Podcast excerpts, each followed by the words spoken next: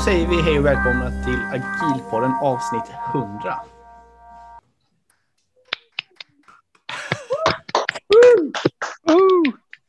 Och som ni hör så har vi med oss, det, det, det låter lite skumt i, i, Zoom, för jag tror Zoom också försöker muta bort när alla pratar samtidigt. Men, ja. uh, det, ni, det ni hörde där var i alla fall massor med människor som applåderade, för vi gör det här som en livepodd på Zoom. Då. Så vi har publik med oss idag, vilket är super, super roligt. Vi hoppas vi kan uh, prata lite mer sen också.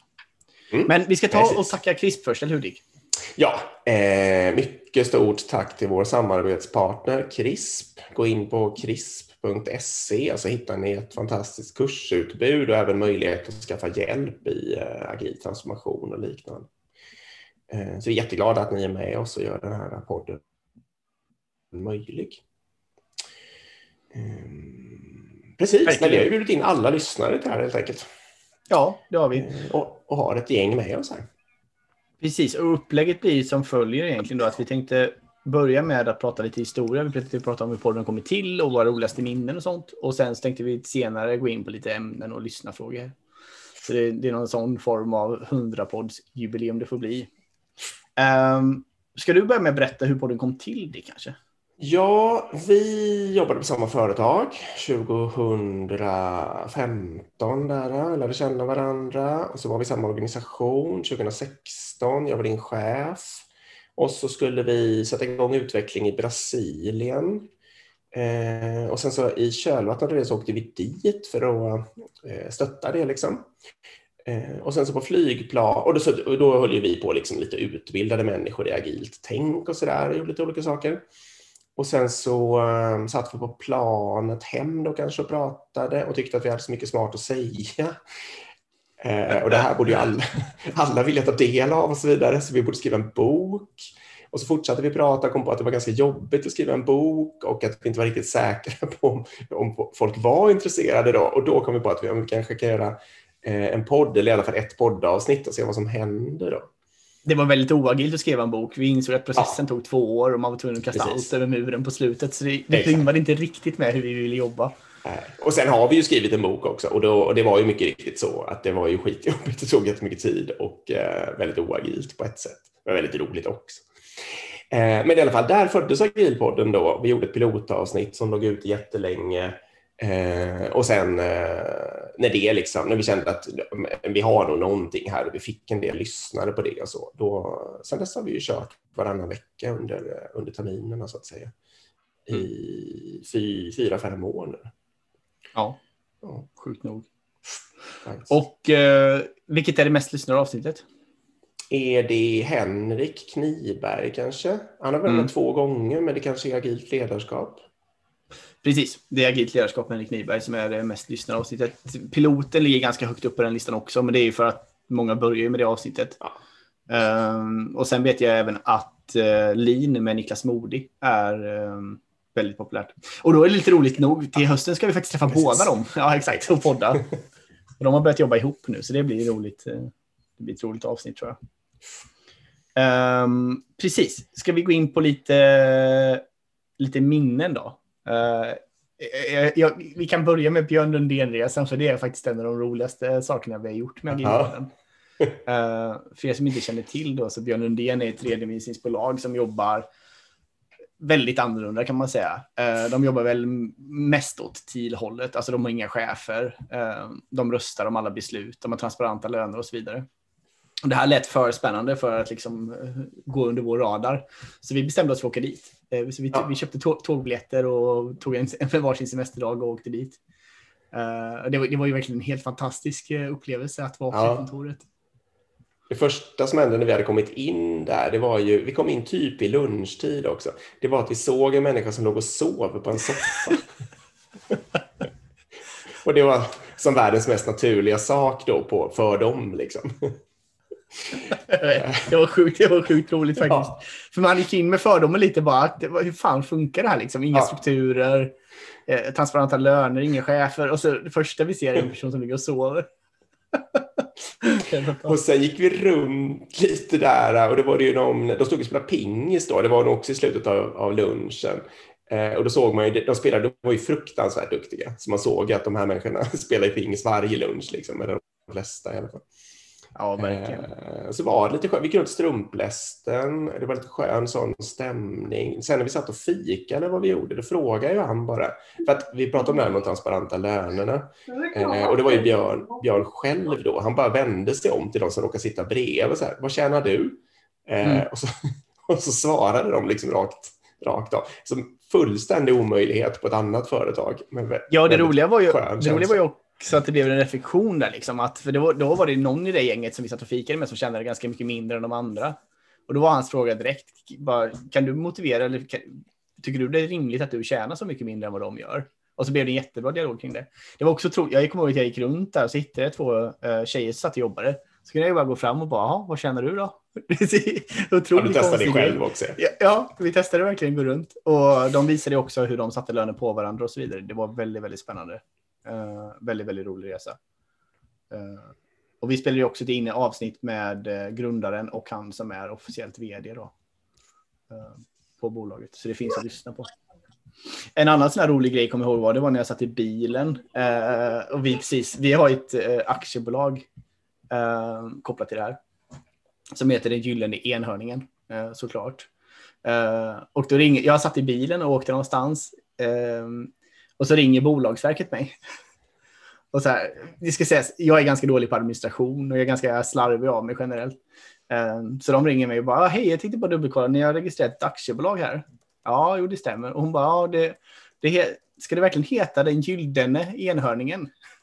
Ja, nej, nej, det har stavat fel på den gyllene enhörningen till den gyllene enhörningen.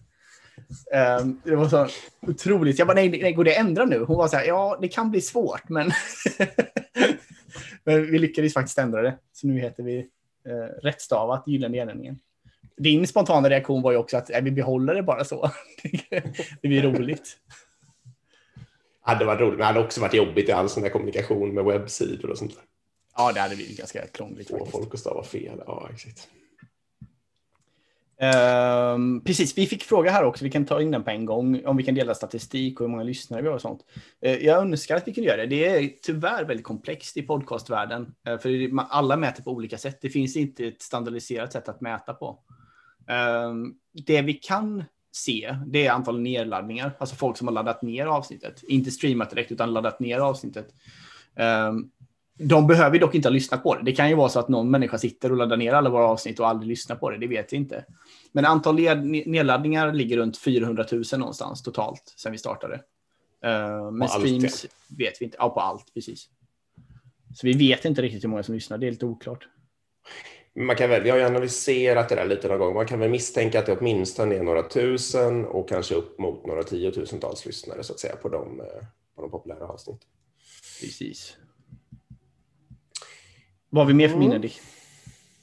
Ja, första gången så här, eh, det hade inte slagit mig riktigt det här med att, eh, alltså, att det här connectar till den verkliga världen, så att säga, att jag, att jag kan vara känd på något sätt. Men vi stod på Agila Sverige och du spelade flipper eh, och så kommer det plötsligt fram en människa och frågar om vi är Agilpodden. Och då hoppade jag till lite så här, som att oj, ja just det. Eh, och det, han tog det på rösterna då direkt, bara för att vi stod och pratade med varandra. Liksom. Och det är väl det, nu, nu har jag fattat det, men just då var det en lite speciell känsla. Så här, alltså, som, ja, de flesta vet inte hur vi ser ut, men man vet hur Nej. vi låter. Exakt. Exakt. Ni som är med här vet från och med nu hur vi såg ut i alla fall. Ser ut i alla fall. Ja, men precis. Eh, en annan sån här rolig anekdotisk grej är ju att trenden är lite att Erik aldrig är med när vi ska ut och göra saker. Han, eh, han fixar de här föreläsningarna eller vad det nu är för någonting eh, och sen så är allt klart och så ska vi dit och sen så, nej men då, det, då är jag på Gran Canaria. Hur viktigt kan det vara att vara med på allt? sen har jag stått där på Agila Sverige, på Agila Jönköping och när vi föreläste på någon konsult, BI, eller vi och vi, men jag föreläste på någon BI-firma, konsultsvängen. Men det, det har gått bra. Jag har fått hjälp att fixa också. Ja, ja precis. Ja, det, är, det är min... Eh, jag tycker tyvärr att kalender och mejl är helt onödigt i mitt liv. Och det mestadels funkar det ganska bra. Jag sparar mycket tid på att inte lägga tid på det. Men det skapar ju också ibland vissa problem, typ som att när vi insåg att jag var på Gran Canaria samtidigt som vi hade en ganska viktig föreläsning på Agila Sverige. Eh, precis, så kan det vara. Um, precis. Vad har vi mer? Jag har reflekterat lite. Vi var inne på det i ja. försnacket här. Att vi kanske var lite, mera, lite mer naiva och enkelspåriga i början. Det kanske var lite skämskudde på de första avsnitten om man lyssnar på dem nu. Inte vet jag. vi har ju försökt, vi försöker tänka själva på diversity och alltså vara mm. medvetna om vår egen enkelspårighet så att säga. Och det är ju delvis något vi försöker tänka på när vi uh, letar gäster och sånt där också. Mm. Vi, vi är också medvetna om att vi är två... lyckas eller inte.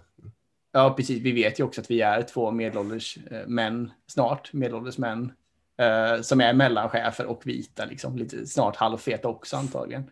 Eh, så det, absolut, vi försöker verkligen tänka på det. Det är också sjukt svårt, ska jag säga. Jag, som, jag brukar vara den som jagar mest gäster. Det är ganska svårt att hitta eh, folk som vill vara med. Eh, och speciellt tjejer som vill vara med faktiskt. Tyvärr. Man får jobba ganska hårt för det. Precis. Uh, jag ska säga också, vi har ju som mål fortfarande då att få med alla som skrev Agila manifestet. Jag tror vi har haft med tre nu som mm, var med och skrev, eller hur? Och tyvärr har en gått bort och de är 12 eller 13 totalt. Så vi har ju en lista att beta av. Men vi får väl planera in någon USA-resa för att åka och hälsa på dem helt enkelt. Mm, kanske får bli så.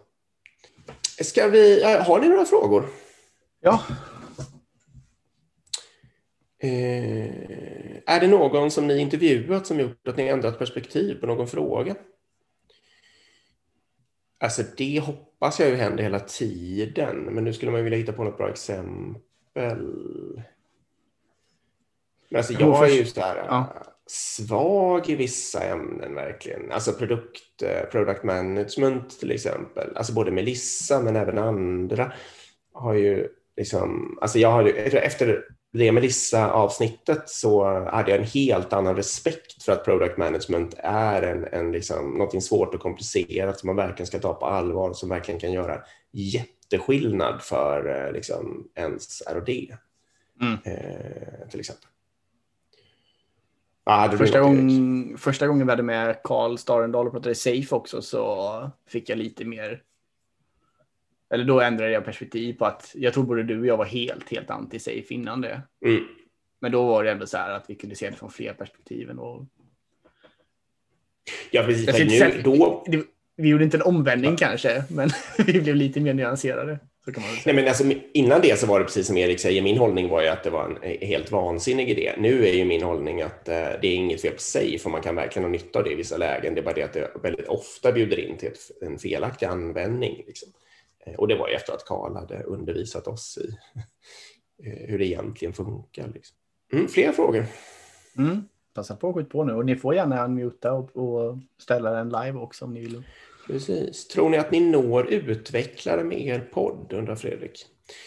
Vad ser ja. du frågorna förresten? Jag ser inte dem. I chatt. och nu, eller jag vet inte hur du gör ett webbläsarfönster och längst nere så står det en massa saker. I mitten så står det chatt. Ja, okej. Okay. Och så får jag upp den eh, till höger. Helt ja, vanlig sån. Du får läsa helt enkelt. Jag ser inte dem. Ja. Men...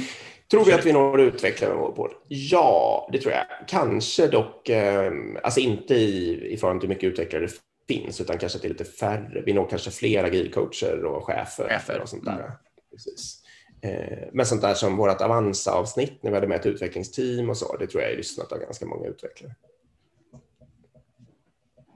Eh, men det är ju svårt att få statistik på det, då, så det är en gissning. Skulle ni kunna ha ett avsnitt för utvecklare? Ja, men absolut. Eller, och det tycker jag kanske att vi har haft några gånger mm. då i alla fall. Vi har väl pratat CICD och sånt där. Och eh, som sagt utvecklingsteam på Avanza. Jag kommer ihåg, vi hade han Alexander Tarlinger, tror jag han heter, från CRISP också. Ja. Han hade skrivit en bok om uh, mjukvaruutveckling. Det är nördigt, det avsnittet. Herregud, ja, jag fick kämpa för att hänga med. Det är, det, det, det, det, är du utvecklare, lyssna på det. Exakt. Men absolut, det är en bra, vi tar med oss det framöver också. Eh, verkligen, och om ni mer specifikt har idéer både på gäster och, eh, och ämnen för utvecklare så skriv det till oss på agilpodden gmail.com eller på Instagram. Mm. Agilpodden. Ja, verkligen. Mm. Ja, för det är ju en superbra idé. Mera frågor? Ingenting ni är nyfikna på? Nu kom det något här. Mm. Eh, Tobias säger, har ni planer på att göra fler avsnitt med hela utvecklingsteam eller avdelningar? Jag tyckte för övrigt att Avanza-avsnittet var superintressant och la grunden till mycket av vår förändringsresa på mitt företag. Ja, kul. kul. Um, alltså det ligger inte i närmaste pipelinen, men gärna skulle jag säga. Så det är väl mest mm. att hitta något intressant företag med någon intressant vinkel då, så att det inte är för likt Avanza och så vidare. Precis, vi hade planer på att göra det här med uh, Nordic Entertainment Group, alltså via Play. Just. Uh, men det är lite svårare också när vi inte kan träffa, för i Avanza var styrkan tror jag att vi satt verkligen alla ihop, mm. hela utvecklingsteamet runt en mick. Liksom. Så efter covid så absolut, jag, jag tycker det var en väldigt rolig grej, det borde vi göra igen. Om vi har, nu börjar jag också se frågorna här, ja. magiskt nog. Ha, ja, precis. Läs nästa. Eh, om vi har någon drömgäst som vi inte lyckats få in än. Um, ja, jag vill jättegärna ha in SAS-Janne, alltså Jan Karlsson. Mm. Uh, för han, han, uh, han, är ju liksom en agil hjälte från 80-talet. Liksom. Uh, I någon mån med det här i pyramiderna och den boken. Mm. Ehm, det har visat sig väldigt svårt. Sen är det ju absolut, vi, jag har hört av mig till en hel del så här, alltså, höga vds och sånt som inte har velat ställa upp tyvärr. Um, det skulle ju vara superspännande att ha med folk från Google, Facebook och de företagen också, men det är också lite svårare. Ja, om jag ska svara så säger jag nog han uh, ubåtskaptenen Marquette, uh, vad han nu heter. Jag ska läsa hans bok precis. Mm. Han ska vi ha med dock. Ja, precis. Det, det, men det är en drömgäst. Har ni, några, har ni för drömgäster? Det också... Skriv det eller säg det. Men jag, jag svarar på nästa så länge här. Förstod jag mm. rätt? Kommer ni intervjua Henrik och Niklas i höst med tanke på deras dragning i måndags eh, under Marcus? Eh, ja, och ja, precis vad exakt ämne vet jag inte, men jag gissar att vi, de kommer ju säkert vilja prata om sin dragning i måndags. De har hittat på ett koncept som heter um, Operational, Operational Excellence. Exakt. Precis. Um, och, och, vi får se exakt vad det blir för ämne. Men ja, vi kommer att ha med dem i höst. Uh, är det någon aspekt som ni tycker att ni har missat? Ja, absolut. Alltså det, det, min mamma ger mig ofta feedback på, hon smsar mig så här, mikrofeedback på den här podden hela tiden. Uh, och hon tycker att vi är helt, eh, eller inte helt, men vi är ganska enkelspåriga. Hon vill ju ha, hon tycker mycket mer vi ska se saker ur fler perspektiv och sådär. Men jag försöker, jag, jag vet inte, det är lite både och det där. Jag tycker det här är en intressant fråga, för grejen är också att om vi ska vara neutrala i allt och se allting ur alla perspektiv, då blir det också ganska eh, mellanmjölk eller neutralt liksom. Ja, ni skulle inte tycka det var roligt att lyssna. Liksom. Antagligen inte. Så syftet med den här podden är ju inte uh, undersökande journalistik. Eller den här syftet med podden är ju inte att ge alla perspektiv. Utan syftet med podden är att ge vårt perspektiv på saker. Ja. Och sen så kanske det kan provocera ibland och väcka tankar. Eller avsky. Eller inspirera i bästa fall. Uh, så absolut, det är massa aspekter vi missar ofta. Uh, och det kanske är bra att vi gör det också. Jag vet inte. Ja, jag håller med dig att det är en avvägning. Eh, vad skulle ni vilja göra annorlunda? Något radikalt att prova?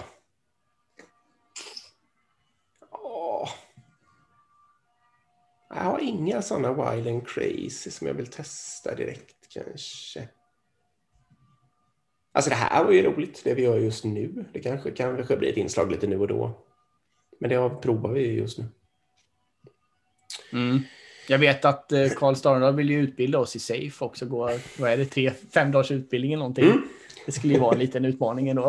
Uh, så det kanske vi får göra då. Så kanske vi går undan och tar en kaffe en gång i timmen och spelar in tre minuter av de senaste intrycken. Det skulle bli ett roligt avsnitt.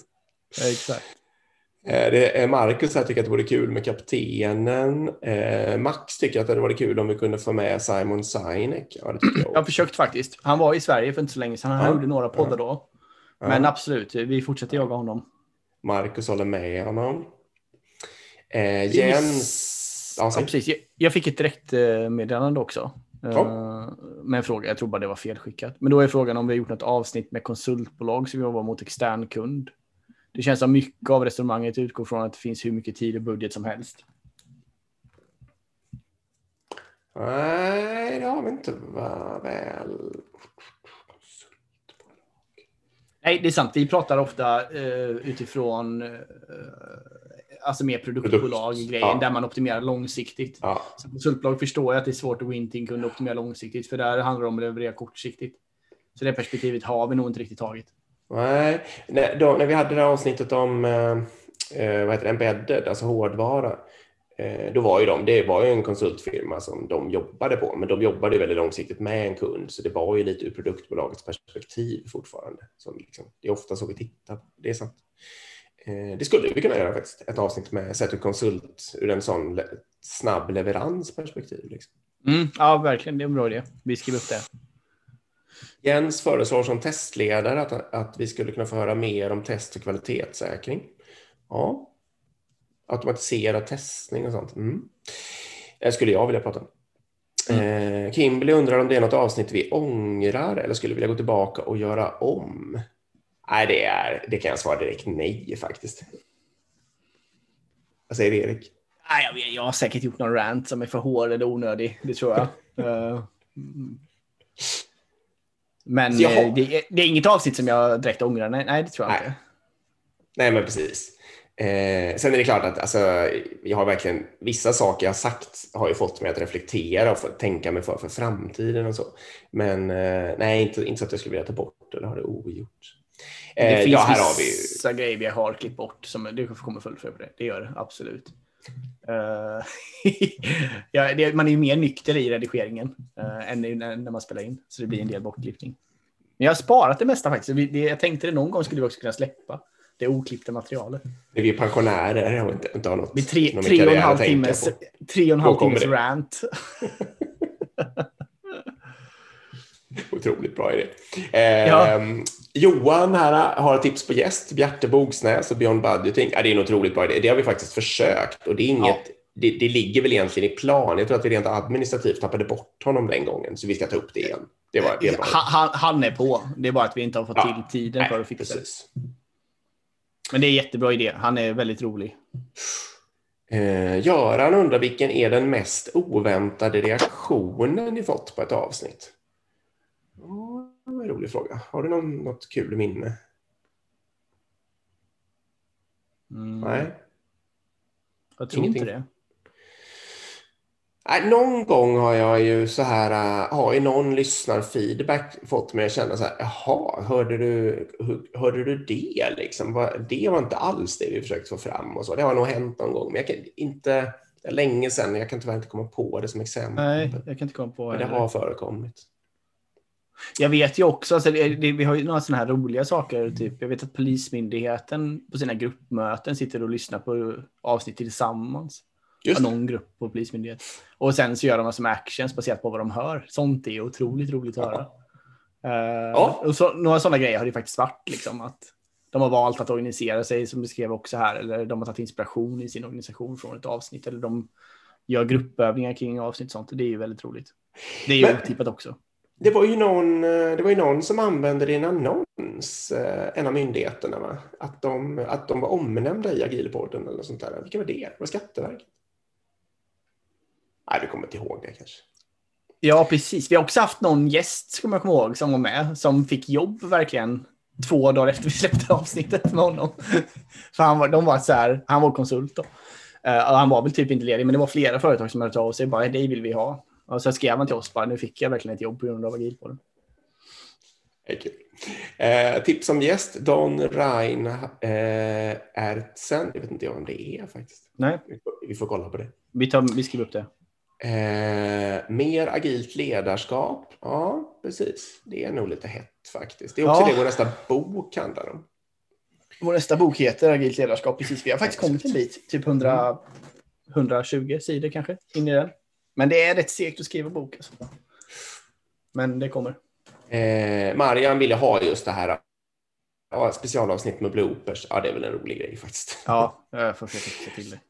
Släppa någon julafton special eller någonting. Mm. Har ni funderat på att ta in, det är Tobias här, har ni funderat på att ta in en gäst som har er roll som podcaster och där ni själva agerar gäster så att gästen kan styra ämnet? Nej, inte funderat på. Det är ju absolut en idé. Ja, jag, jag, tänkte att vi, det hade varit en idé för det här avsnittet. Eh, då hade jag det ja. på idélistan. Men vi kan göra det. Det är en bra idé. Verkligen. Lyssna på Adkins på ämnet teamcoachning. Det ska vi helt klart göra. Skolplattformen skrev du Magnus. Vad menar du med det? Eller var det svar på någonting? Det var lite här med myndigheten. Det var ju jättekul när ni hade det. Ja, det var lite rants i det väl. ja, det kan man nog säga. uh, uh, helt, helt klart. Um, det, det, har vi fått uh, feedback på också. Att det var ganska mycket rants i det avsnittet. ja, men det är ju med rätta. Ja, det ska vi inte spä på. Det måste man ju objektivt sett tycka att det var med rätta. Ja, kanske det. Ah, okay. Uh, en drömgäst hade varit Jeff Patterson som skrivit uh, User Story Mapping. Ja. Den tekniken kan verkligen hjälpa vilket team som helst att få bättre konversationer. Det är en bra. Vi ska försöka få till det. Jättebra. Mm. Det, det, vi har en backlog liksom med kan, ämnen och gästen, så vi fyller på det här. Kan du spara den här chatten sen, Erik? Ja. Gör det, för det är sjukt mycket bra idéer här som man skulle vilja plocka upp. Uh, det var Willem som föreslog det. Eh, Magnus säger att efter en liveinspelning fortsätta i en open space breakout session online. Ja, det är en bra idé. Mm. Det skulle vi kunna planera för också. Eh, är våran backlog eller roadmap publik att titta på? Nej, det är för undra Max. Nej, det är den ju faktiskt inte, men det skulle vi nej. faktiskt kunna ha kanske. Ja, verkligen. kanske vore våran stil egentligen. Ja, nej, jag tycker vi gömmer den och så har vi en projektledare som håller i den. Ja, mycket Nej, bra idé. Ja, mycket bra idé. Det är klart vi ska göra den transparent. Ska vi hoppa in på dagens ämne lite då, Dick? Och sen så fortsätter vi. vi ta frågor, så får ni lite tid på att fundera också. Um, ja, det här... Jag vet inte hur jag ska namnge dagens ämne riktigt, men, men det kom utifrån en LinkedIn-diskussion jag hade med några människor. Och det var någon som tyckte att man skulle sätta löneanspråket i annonsen, eller löneintervallet kanske i, i annonsen.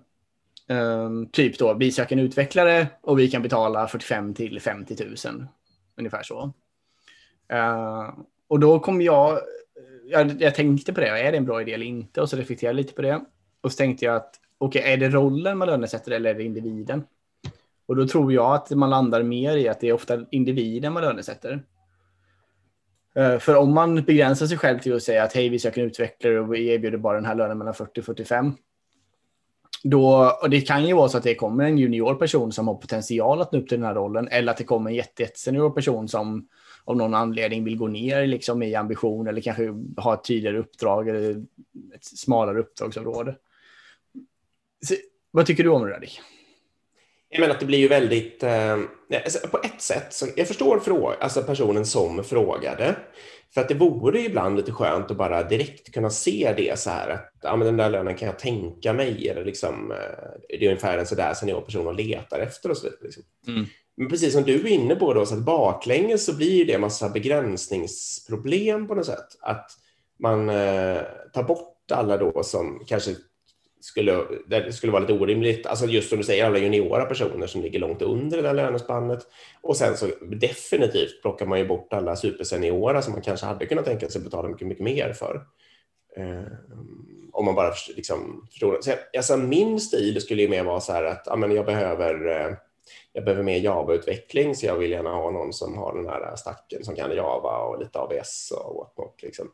Eh, och så kan det ju stå då kanske senior eller junior för att lite framea det hela. Men sen alltså kommer det ju, om jag blir tvungen att skriva ut ett lönespann så kommer det vara ett väldigt stort spann helt enkelt. Ja, det problemet är att det blir lite det. Då måste du skriva lägsta och högsta nästan.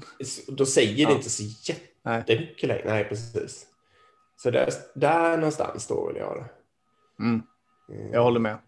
Men det beror ju så mycket på hur pass ty... För det är klart att om man kan Alltså om man, om man har lite längre rant eller utläggning om det där, då kan det ju stå att typiskt så betalar vi de här, mm. de här mm. lönerna för, för det vi har tänkt. Liksom.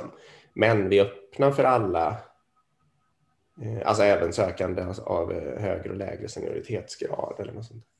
Ja, men precis, ja. det blir lite det är lite synd också om man ska gå igenom en hel rekryteringsprocess och sen i slutändan så, så säger de vad vill du ha i lön då? Mm. Och sen så säger de, jaha, nej men så mycket kan inte vi betala och sen så blir det ingenting. Då har man lagt ner väldigt mycket effort på, uh, på, på hela den processen utan att liksom komma fram till någonting. Så det, det är ju såklart olyckligt. Men, eh, Men- ja, precis. Ja, säg. Nej, jag, jag låter, om folk frågar det tidigt i processen, eh, då brukar jag motfråga vad det är ungefär de föreställer sig. Liksom. Och då kan man ju flagga om man märker att det här kommer inte vara realistiskt. Om man har bara kastat ett snabbt getöga på CV. Liksom. Mm. Nej, men precis. Och man kan säga det också, om man tar extremexemplen då, om du nu skulle använda dig, om du skulle sätta ut det här lite mer större spannet då, du sätter 30 till 60 för en utvecklare till exempel. Mm. Så är du superjunior så kommer du antagligen landa på ingångslön som är runt 30 och är du senior så kommer du landa närmare 60. Ehm, då, eh, då blir också problemet att då söker, säg, nu tar vi extremfall då, men då söker en ML-engineer från Google och säger liksom att hej, jag vill komma till ett företag och ta all min kunskap och sprida den. Jag vill hjälpa er att starta upp alla er ML-jobb liksom. Och nu söker det här jobbet. Då, kanske det, då skulle företaget antagligen vara ganska, beredd att betala ganska mycket mer än 60 för just den personen. För den kommer kanske jobba på någon form av nästan vd-nivå. Liksom. Um, så då blir också det här spannet begränsande i någon mån.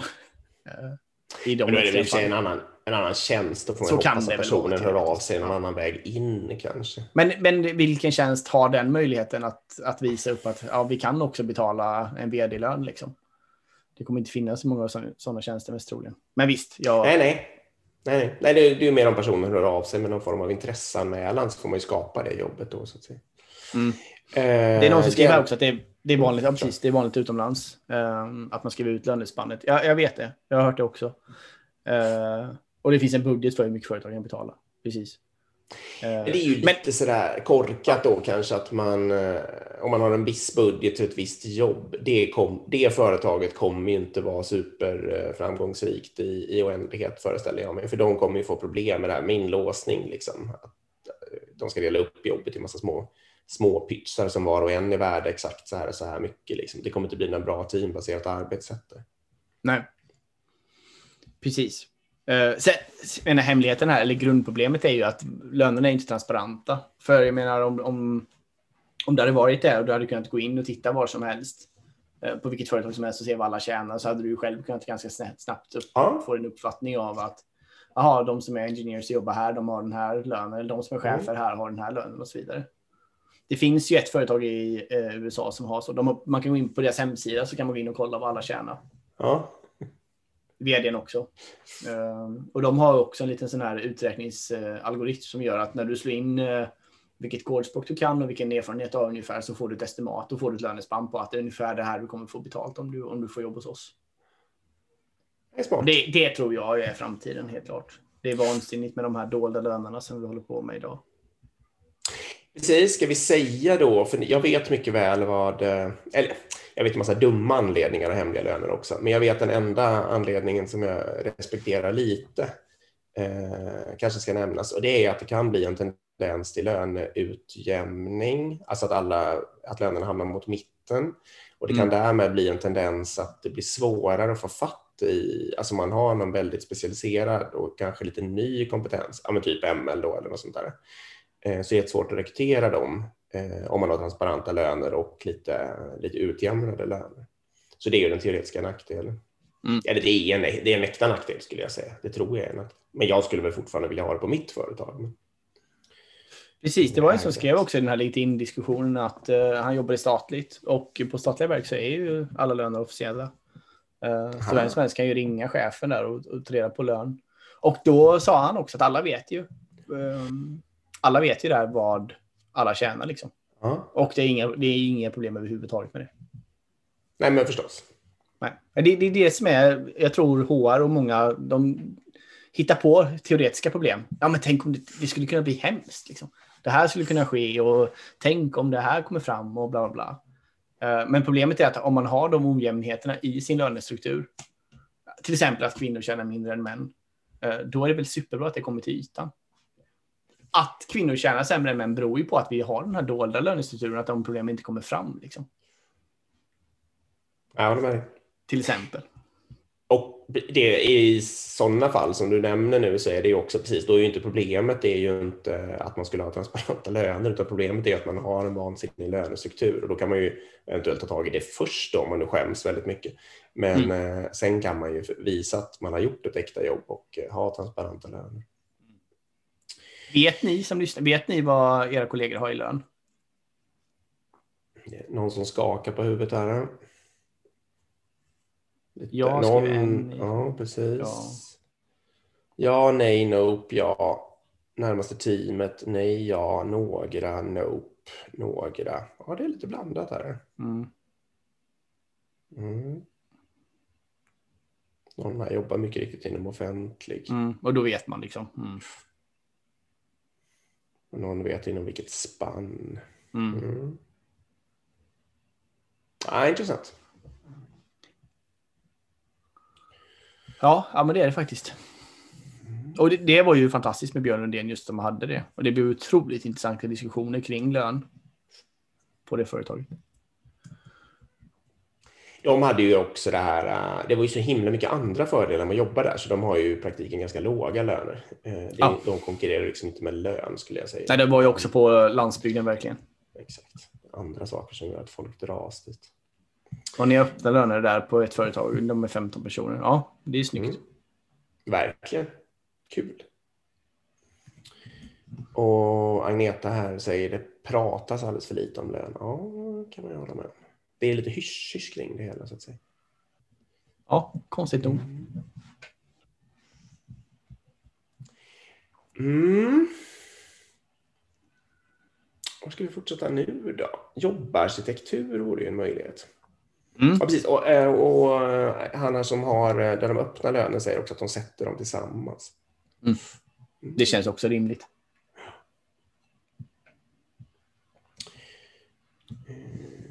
Ja, men ska vi ta en liten på jobbarkitektur? Ja, får jag fråga dig då förresten, Erik? Här, du har ju ändå gjort en personlig resa på jobbarkitektur. Ehm, Ja, kan du ha fel? kan du ändra Nej. dig? nej. Ja, ja precis. Absolut. Ja, men vi, kan, vi kan gå in på jobbarkitektur lite när vi ändå är inne på löner. Det ligger nära lönbiten. Jobbarkitektur är ju liksom att man har en, en karriär in, inom företaget. Så man kan vara utvecklare 1 och bli utvecklare 2. Eller man kan vara chef 1 och bli chef 2 och så vidare. Eh, ja, precis. Jag var strikt, strikt emot jobbarkitektur. Ja. Way back när vi startade den här podden ska jag säga. Ja. Jag tyckte bara det fanns dumheter med det. Och det har jag väl ändrat mig i nu att jag ser många fördelar med att ha jobbarkitektur. Och det är väl just det här. Jag, jag tycker som chef i alla fall att en av de svåraste utmaningarna Eh, som chef över utvecklare i ett team, det är liksom att okej, man jobbar med, med teamdynamiken, man levererar fantastiska produkter, man utvecklas, man har roligt och så vidare och så vidare. Problemet är vad händer tre, fyra, fem år in när du har suttit på det här teamet? Vad finns det för utvecklingsmöjligheter för en utvecklare? Vad kan man göra? Och då finns det egentligen ett är att byta team internt och till något annat team för att lära sig något nytt produktområde om man är på ett tillräckligt stort företag. Annars finns det liksom inte så många vägar att vandra. Eh, Då måste man liksom mer byta spår. Man måste bli chef eller man måste gå över på produkt eller man kanske går över på någon annan teknologi. Ja, precis. Kristalarkitekt. Till exempel. Mm. Ehm, jag har funnit det som en utmaning ganska länge. Och jag tycker det finns ingenting i den agila världen som liksom beskriver hur, hur löser vi det här. Utan det är liksom utvecklare jobbar i team. Och, men ska man jobba hela sin karriär i samma team då liksom? Och där tycker jag jobbarstudier kan vara en lösning då att man liksom man kan bli senior och då kanske man kan fortfarande vara eh, kopplad till ett team. Men om man sen tar nästa steg, nu kallar olika företag det här för olika saker, då skulle det kunna bli att man stöttar flera team eller att man hoppar in i de teamen som har det svårt eller att man driver initiativ som är mer på företagsnivå och så vidare. Uh, och det som, är, det som är faran med att inte ha jobbarstudier också, det är ju att många gånger begränsas utvecklingen, utvecklarens resa så att enda chansen för att få upp sin lön eller för att få större ansvarsområde är att hoppa över i chefskarriär och det är livsfarligt. För då blir det liksom att som du blir duktig utvecklare och sen blir nästa grej att du blir chef och sen har du chef, eh, chefstegen upp liksom för att komma upp i den. Det tror jag inte är bra. Jag tror att många som vill vara eh, utvecklare, de ska kunna liksom klättra till samma nivå i princip som, som högsta chef lönemässigt utan att gå chefsspåret. Och där, där kan jobbarkitektur hjälpa till om man gör det rätt. Exakt. Och nu säger du väl det, det är väl kanske agilpoddens starkaste åsikt om jobb. Nu försvann du. Var det bara för mig? Eller det var för alla? Alla. Skönt, då kan jag säga vad jag tycker bara. Slipper liksom struktur. Att om man vill ha av, Du försvann, om man någon form av levlar, då bör ju... Jaha, Du försvann. ska jag ta det från... Ja, jag Du får nog ta... Ja, vi klipper sen bara. Nej, precis. Du försvann mitt i den någonstans. Jaha. Ja, vad ska men jag börjar från agilpoddens hållning. Ja, gör det. Precis. Jag provar att sammanfatta det så här, att agilpoddens eh, hållning är att om man ska ha en jobbarkitektur och ha någon form av eh, eh, befattningar eller roller och ha någon form av eh, levlar då till de där, då bör alla kunna ha alla, alltså även de tekniska ska kunna ha alla levlar och precis som Erik var inne på, liksom ha lika hög eh, svårighetsnivå och därmed lika hög lön som vilken som helst chef eller annan administrativ människa i företaget. Liksom. För väldigt ofta så ser man ju sån jobbarkitektur där det är lite, man liksom på något vis explicit eller implicit pekar ut att det är finare att ha någon form av ja, det jag skulle kalla permbärande jobb då, alltså att man inte utför, skriver kod eller något sånt där. Eh, och då, Jag, jag, jag älskar det ordvalet ändå, permbär. Det, det, det ligger ingen kritik i det. nej, nej, helt Eller värderingsfritt. värdering. Värderingsfritt ord. Absolut. Eh, för, för då tror jag man har ställt till det för sig på riktigt. Då, blir, då istället för att få den här positiva effekten som du sa att man kan göra karriär som utvecklare, då blir, pekar man bara ut ändå tydligare att alla ska försöka bli chefer. Liksom.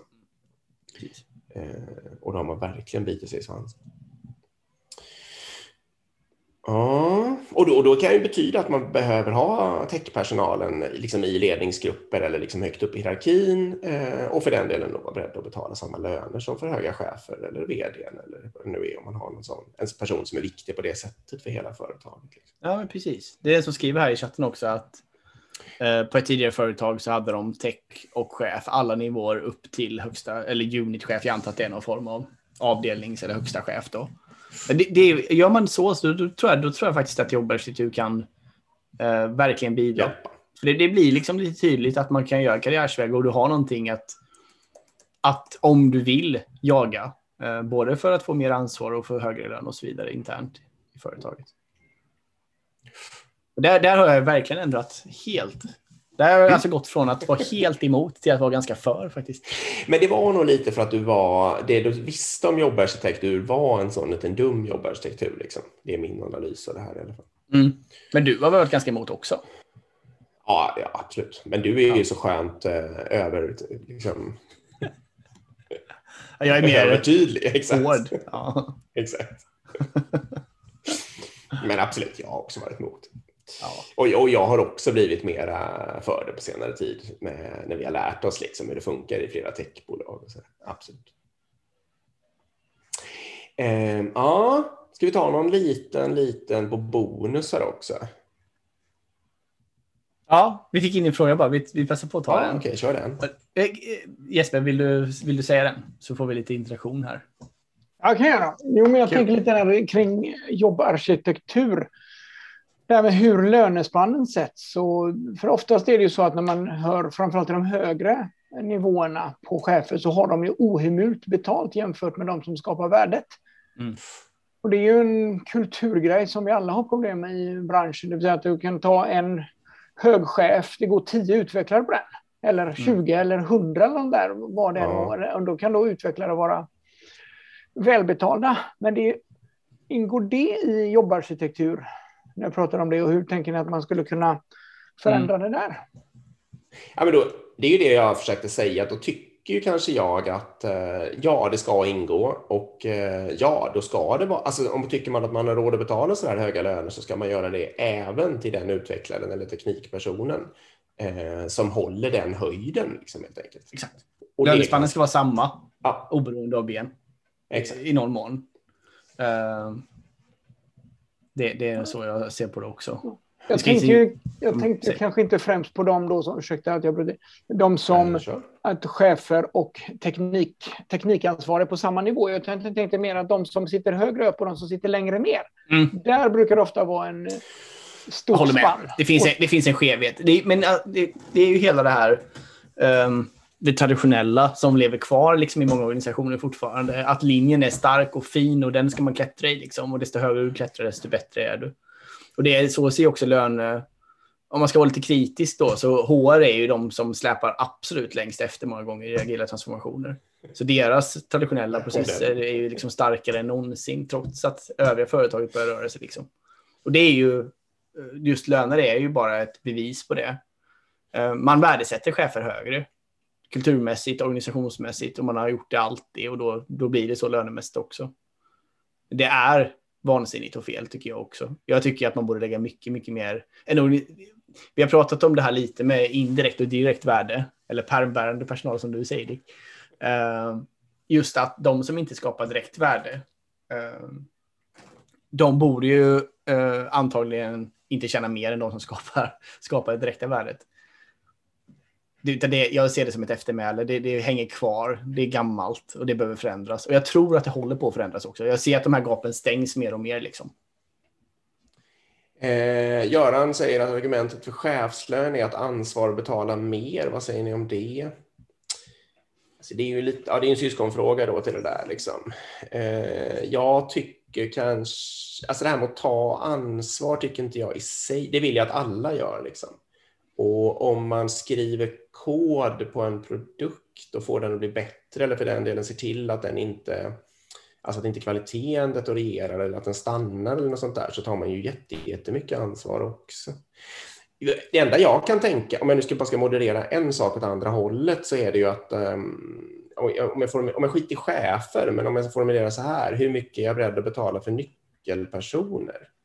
Eh, så att säga, som av någon anledning har en, en ett ny, alltså de, de är bra på att hålla en vision eller de är bra på att skapa en arkitektur eller liksom de är, de är, dukt, de är duktiga på ML kanske eller något sånt där. Ja, då kan jag väl känna att det finns absolut, jag kan absolut motivera en, en rejäl löneskillnad. Men sen kanske jag inte alls så, du var inne på att den kan vara hundra gånger och sånt där eh, från en hög, välbetald utvecklare och det tycker jag ju är inte, alltså det är jättesvårt att se att någon nyckelperson skulle tjäna hundra gånger mer än en välbetald utvecklare. Men några gånger mer kan jag väl däremot kanske föreställa mig att det är rimligt. Mm. Det är Precis. Och, och, och, ja, så borde det kunna vara, absolut. Men det behöver inte vara uh, en chef som har den ansvaret eller impacten. Det, det kan lika väl vara en, en arkitekt eller utvecklare som har. Eller någon annan för den delen i företaget. Magnus inflikar här, en arkitekt kan ju ta beslut som påverkar väldigt mycket. Ja, precis. Mm, och då tar, den kan ju ta väldigt, väldigt mycket ansvar. Mm. Absolut. Mm. Får jag göra min bonusrant eller? Ja. Den är faktiskt stulen av eh, Bjarte som någon av er tipsade om här förut att vi ska ta med som gäst. Eh, och den var, nej, jag tyckte bara den var rolig för den går så här ungefär att eh, personliga bo, det finns forskning som visar att personliga bonusar funkar jättebra eh, om följande tre kriterier är uppfyllda. Eh, och då är det att eh, arbetet ska, vara, ska inte vara motiverande i sig, alltså arbetet ska inte skapa motivation. Eh, kvantitet ska vara viktigare än kvalitet och arbetet ska vara enkelt mätbart.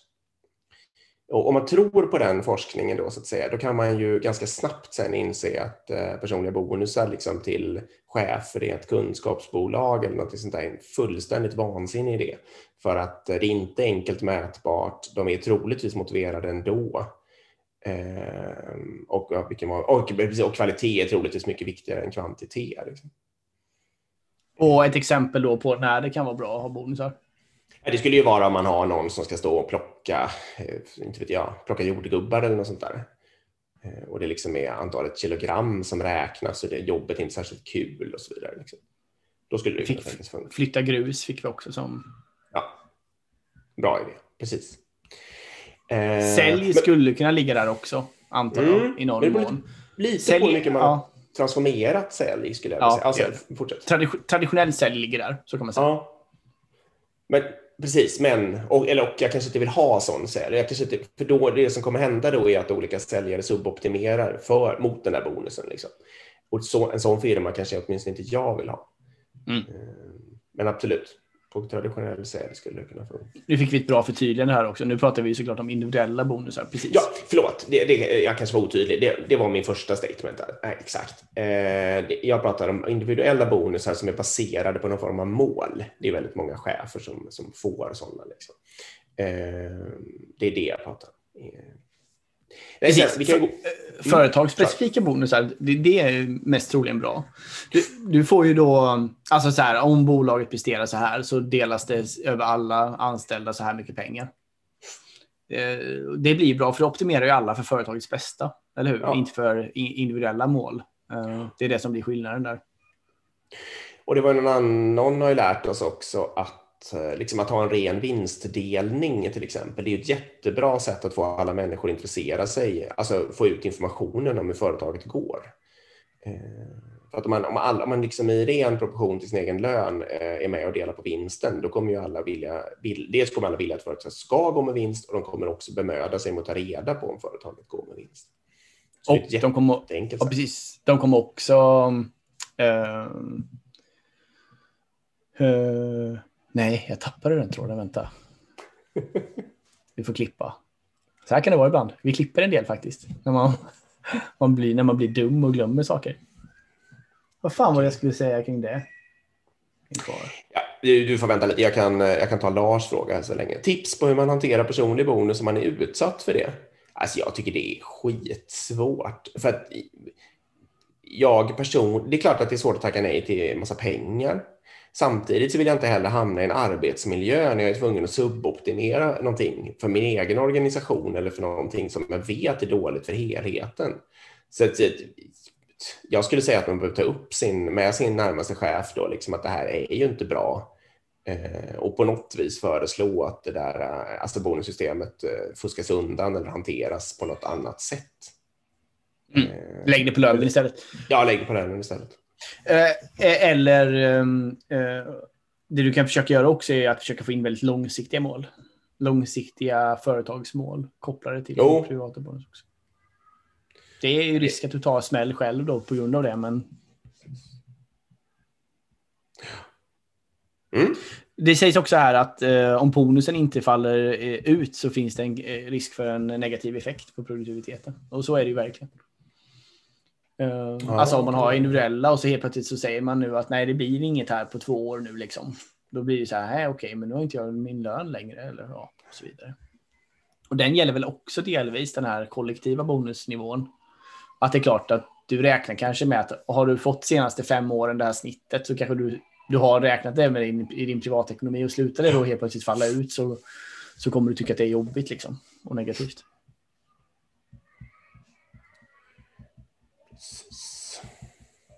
Ja, Ja, jag kan börja känna mig klar här. Ska vi öppna för en frågestund till helt enkelt? Ja, hade det gör vi. Hade du något mer Erik du ville kasta fram? Nej? Vi kan, vi kan runda där tror jag på den biten. Ja. Men sammanfatta, det brukar du vara duktig på att göra. Ja, herregud. Du menar så här, agil, agilpoddens tips. Eh, Topp tre. Topp tre. Om ni vill ha en jobbarsektur, vilket kan vara smart, se då för allt i världen till att eh, värdeskapande och pärmbärande liksom, personal har, har, sam, har möjlighet till samma nivåer, samma levlar och kan klättra lika högt i företaget. Eh, om ni vill jobba med någon form av bonussystem, se för allt i världen till att de inte är personliga utan att de på något vis speglar hur hela företaget går och gärna långsiktigt, som till exempel ren vinstdelning. Då.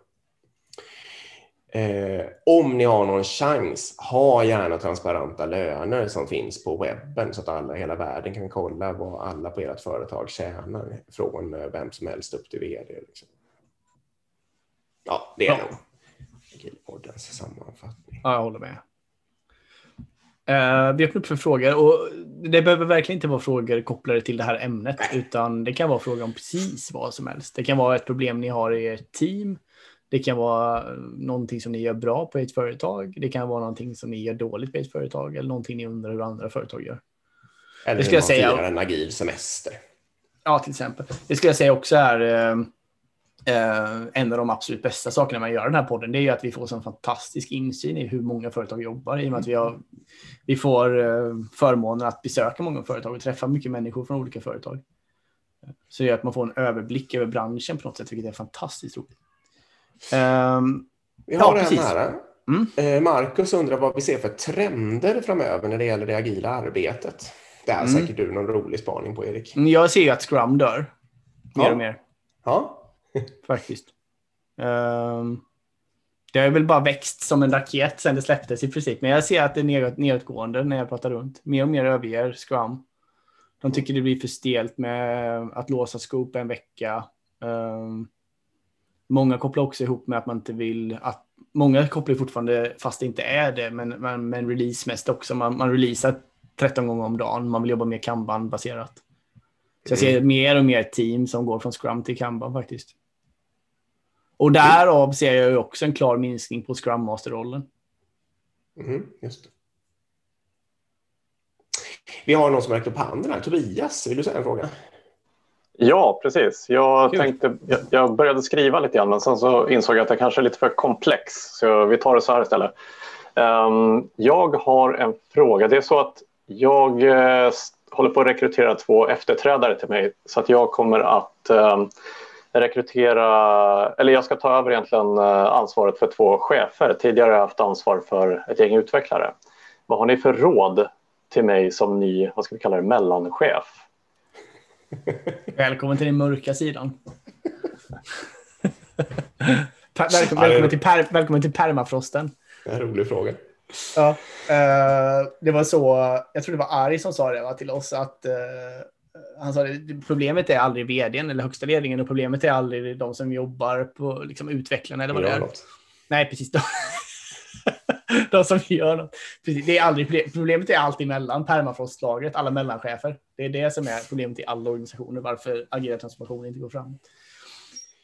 Uh, precis, nej, men säg Dick, riktigt vad vi för. Ja, ska jag säga? Um, nu vet jag inte, du kanske då redan... Jag tycker sådana här saker i stil med att det är helt livsviktigt att förstå sin egen verksamhet. Liksom inte, inte ens kunna göra den, men att du liksom ska förstå vad det är. Vad gör människor i din organisation? Alltså även de, inte de här direktrapporterande cheferna då, utan de utvecklarna eller vad det nu är som sitter där. Liksom.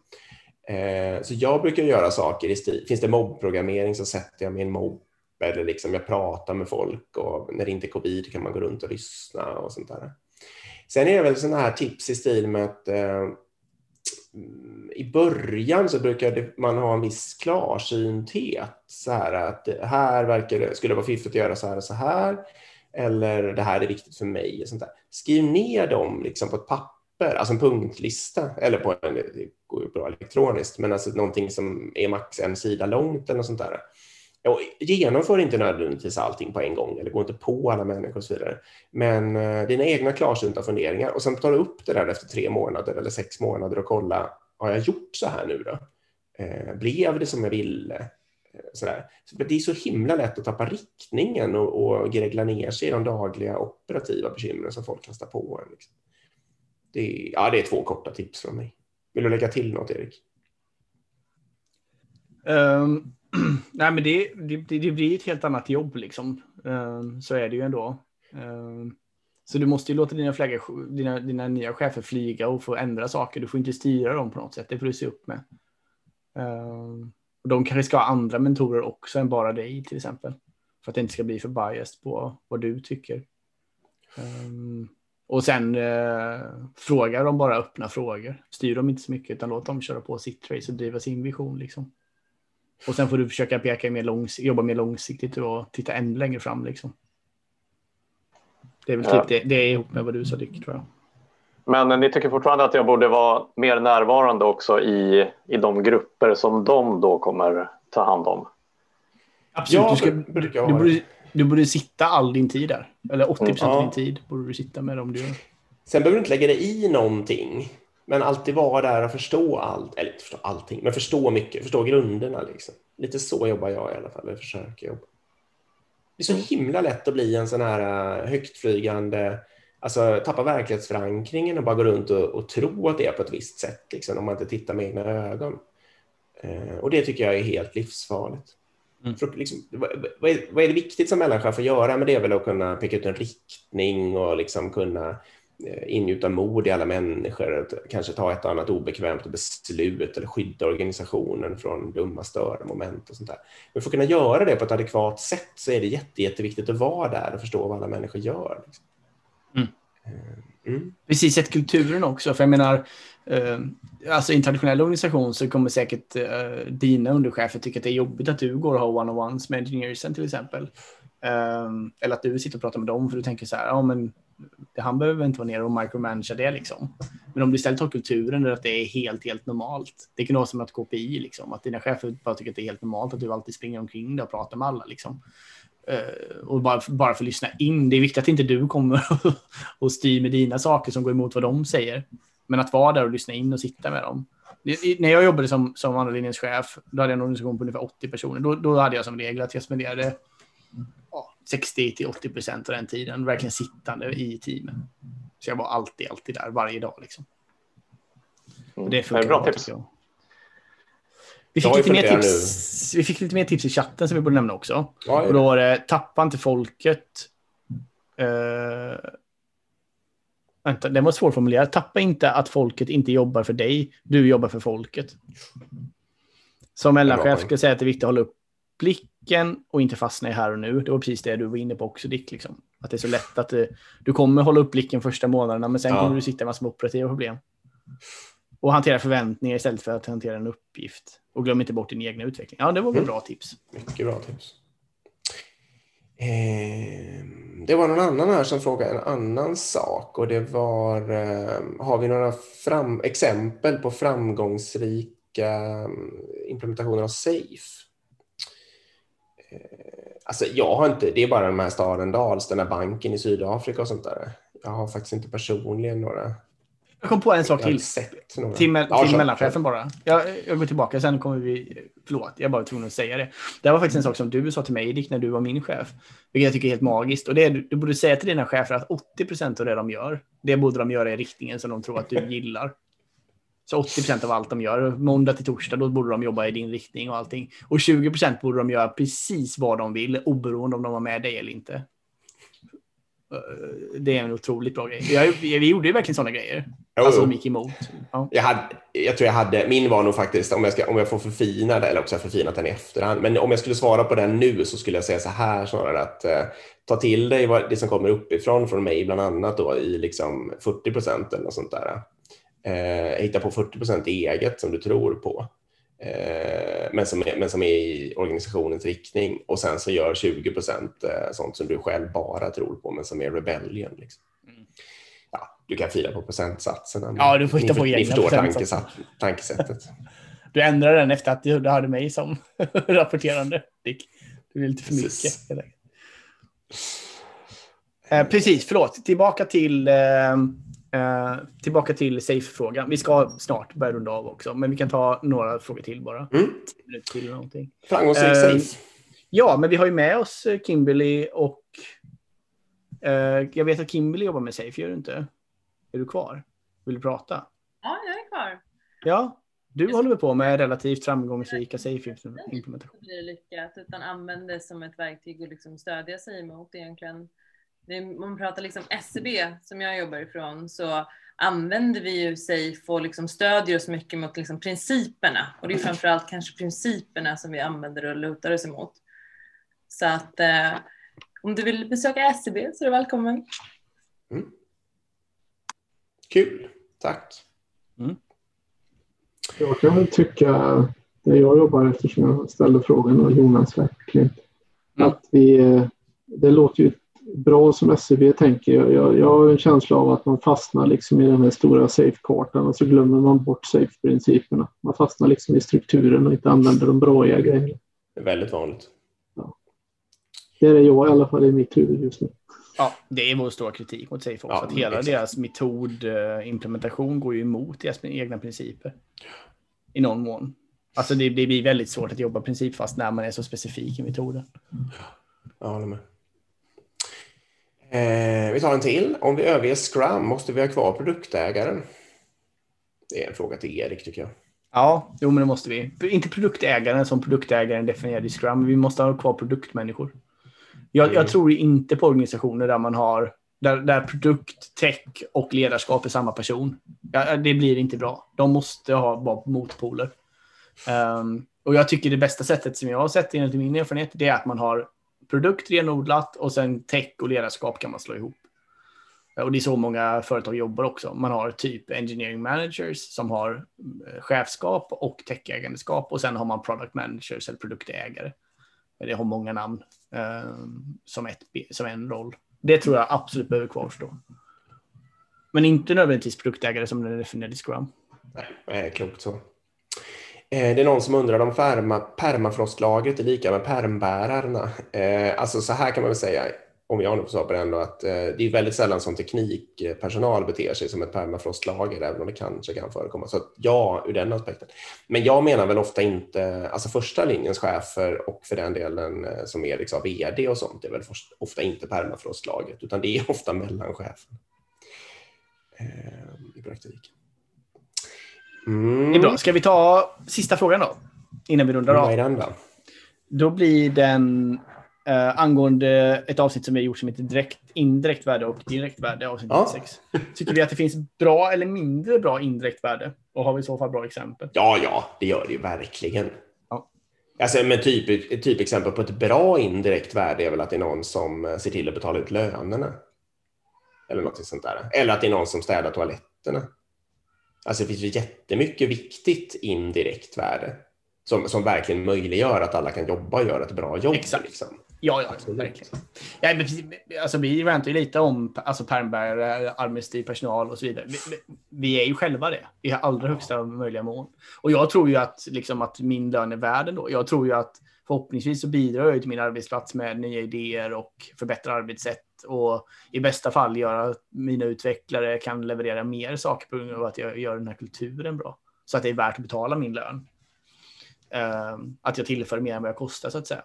Så, och jag, och det finns ju, jag vet massa av mina kollegor som är indirekta människor eller permbärare. De, gör ju, de borde ha tio gånger sin lön antagligen om man tänker på det värdet de skapar.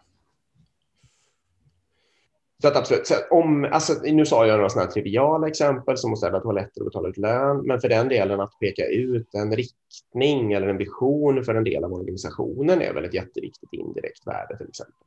Eh, det var ju mer likt det som du sa nu, Erik. Men mm. kanske ett, ett, indirekt värde som jag inte tycker är så himla viktigt är kanske att ha massa tidkoder som, och en struktur för dem som människor rapporterar olika projekt på och sånt där. Mm. Eh, för att ta ett mer sånt pärmbärare exempel. Mm. Mm. Nej, precis. Uh, några grejer till i chatten bara. Många av Scrums begrepp tror jag kommer leva kvar. Det tror jag också. Ja, alltså det är det standard, retrospektiv, produktägare och så vidare. Men däremot så, ja precis. Däremot så skriver hon också att man praktiserar ju inte Scrum, eller vi praktiserar inte Scrum på samma sätt. Continuous Delivery och Kanban kan ju praktiseras ihop med Scrum. Vi måste inte låsa scope och så vidare. Ja, jag, jag håller med. Det är så man ser. Det är ju någon form av scrum, ban, kan, ban, whatever som börjar ske. Alla man mm. mixar ihop och gör det till sitt egna och det är väl fullt rimligt.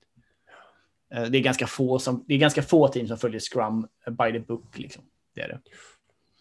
Uh, ytterligare en fråga var att inte kombinera produkt och ledning. Enbart ledning och teknik, eller missförstod jag? Ja, precis.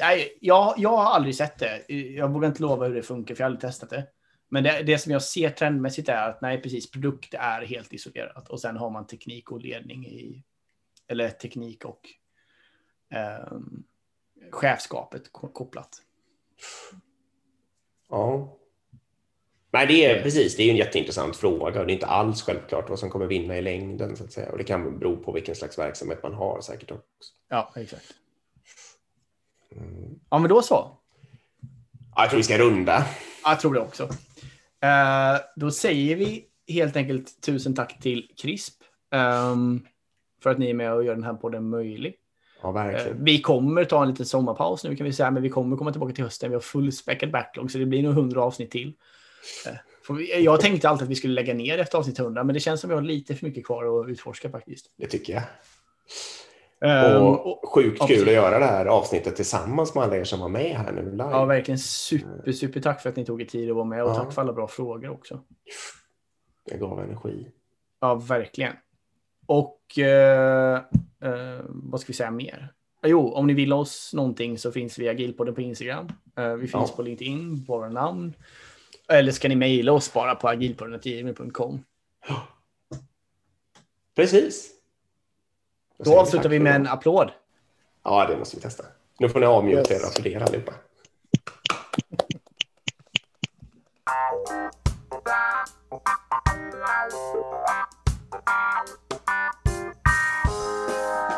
you.